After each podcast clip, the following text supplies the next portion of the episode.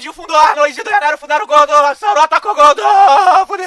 Segunda Era, capítulo doze, A Última Aliança. Isildur finalmente chegou a Arnor e se encontrou com seu pai, Elendil, que ficou alarmado com as notícias que ele trazia. Pai, o demônio responsável pela sombra no coração dos homens, que ocasionou a destruição de nossa querida Terra da Estrela, está de volta. Anatar, ou Sauron como os elfos o chamam, tomou Minas Ithil com um contingente enorme de seus servidores.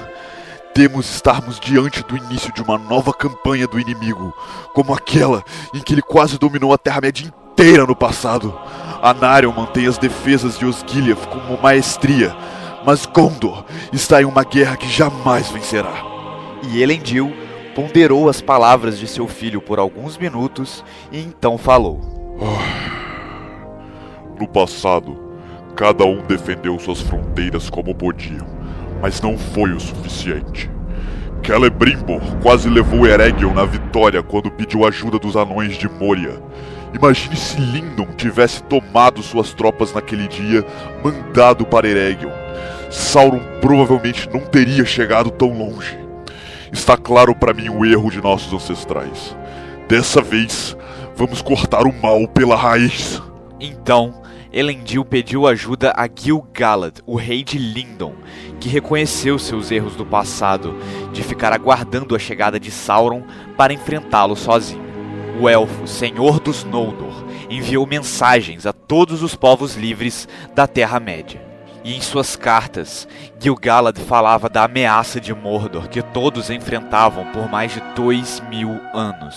E disse que a única forma de acabar de vez com essa sombra seria se unindo, assim como seus ancestrais fizeram durante a Guerra da Ira, quando destruíram Morgoth. Todo mundo atendeu o chamado, e os povos, superando as suas diferenças, se reuniram em Rivendell para planejar o ataque. Todos se uniram contra Sauron, e após uma complicada reunião presidida por Elrond, filho de Arendil, ficou decidido que haveria uma grande marcha militar até os portões de Mordor, para bater de frente com o Senhor do Escuro. E assim foi formada a Última Aliança, composta por todos os povos livres da Terra-média, algo que nunca mais seria visto nesse mundo. E após o encontro dos líderes em Rivendell, todos voltaram para suas respectivas casas e começaram a se preparar para enfrentar seu inimigo. Gil-galad, que liderava os elfos de Lindon, partiu de seu reino ao encontro de Elrond e os elfos de Rivendell. E junto com eles estavam os Dúnedain, os homens do reino de Arnor, liderados por Elendil. Em Rivendell, o exército do norte montou acampamento por alguns dias, se preparando para a batalha. E eles marcharam separadamente, recrutando soldados de outros povos que compunham a Última Aliança. Alguns passaram pela Floresta Verdejante, e os elfos silvestres de lá, liderados por Orofer, pai de Tranduil, se juntaram ao grande exército da Última Aliança. Os elfos silvestres não reconheciam Gil-galad como líder da Última Aliança, pois eles não gostavam dos Noldor, mas se uniram por um bem maior.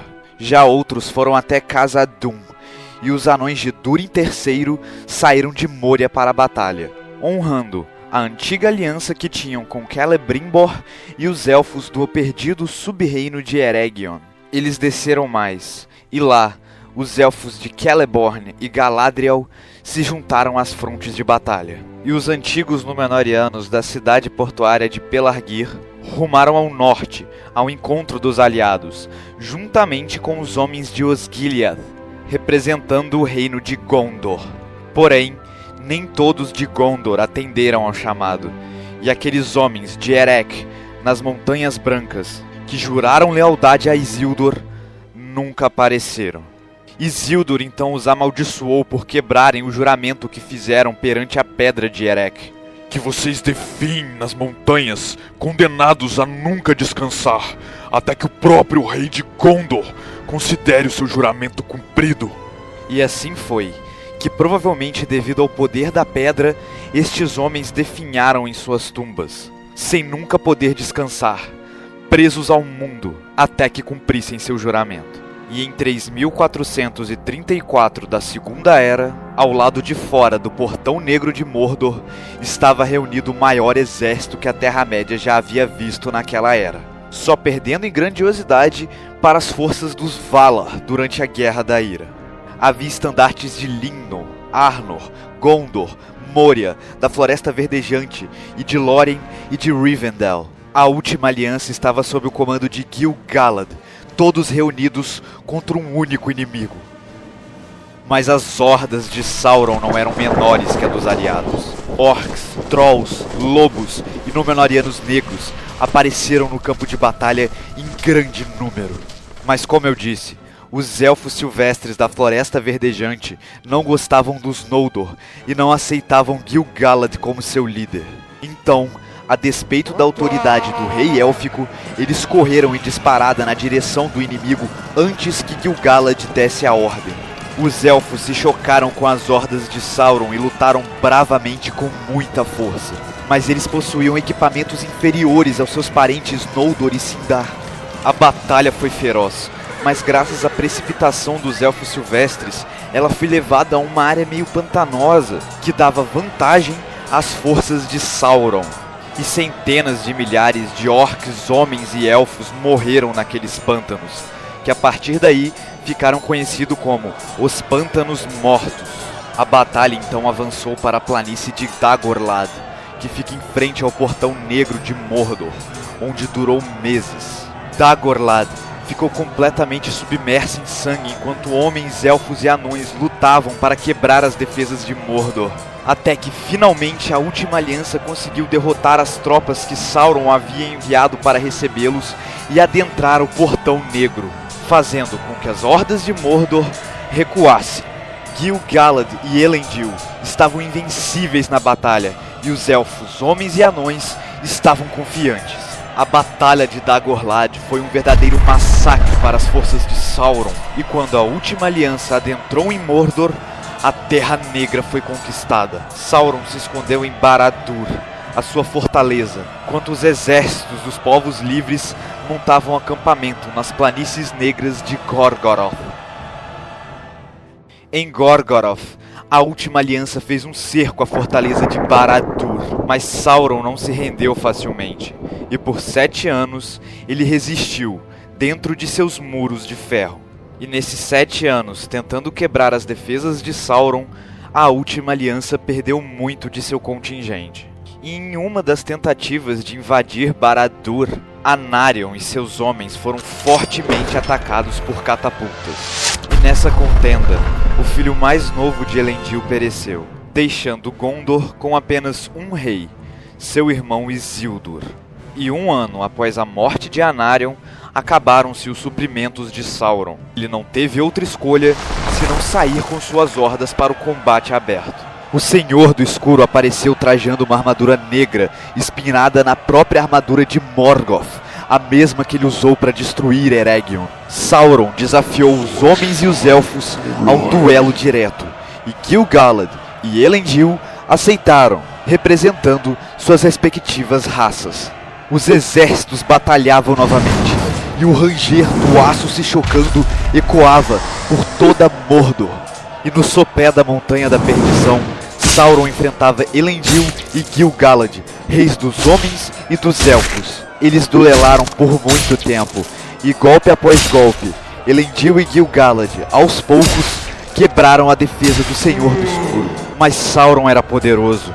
Em um ataque furioso, sua massa resvalou contra Narsil, a espada dos reis de Númenor, quebrando-a em pedaços e derrubando Elendil, que caiu sem vida no chão. Neste momento, Gil-galad deu uma investida com sua poderosa lança élfica, que feriu Sauron mortalmente. Mas no momento em que foi atacado, Sauron pegou Gil-galad pelo rosto com apenas uma mão, o desarmando com a outra. O Um Anel que estava no dedo do Senhor do Escuro começou a emitir um brilho forte, e um calor descomunal começou a emanar de sua mão. A pele do rosto do rei élfico começou a queimar e derreter, até que sua cabeça explodiu em chamas.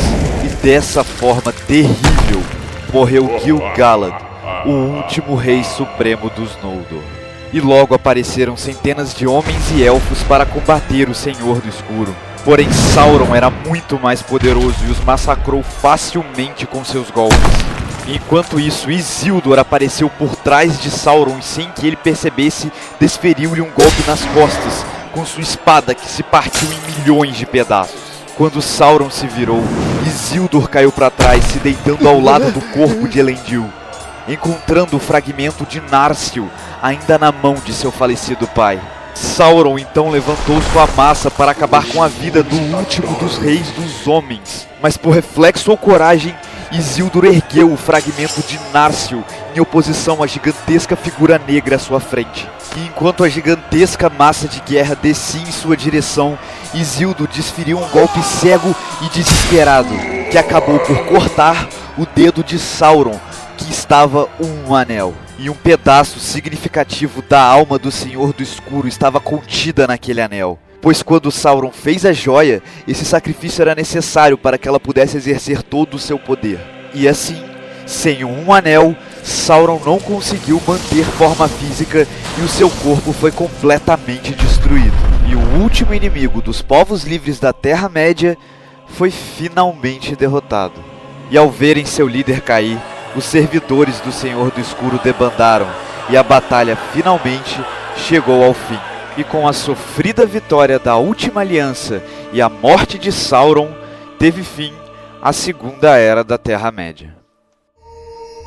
Gil-galad was an elfin king, of him the harper sadly sing. The lossless realm was fair and free, between the mountains and the sea. His sword was long, his lance was keen, his shining helm of fire was seen. The countless stars of heaven's field were mirrored in his silver shield. May it be an evening star,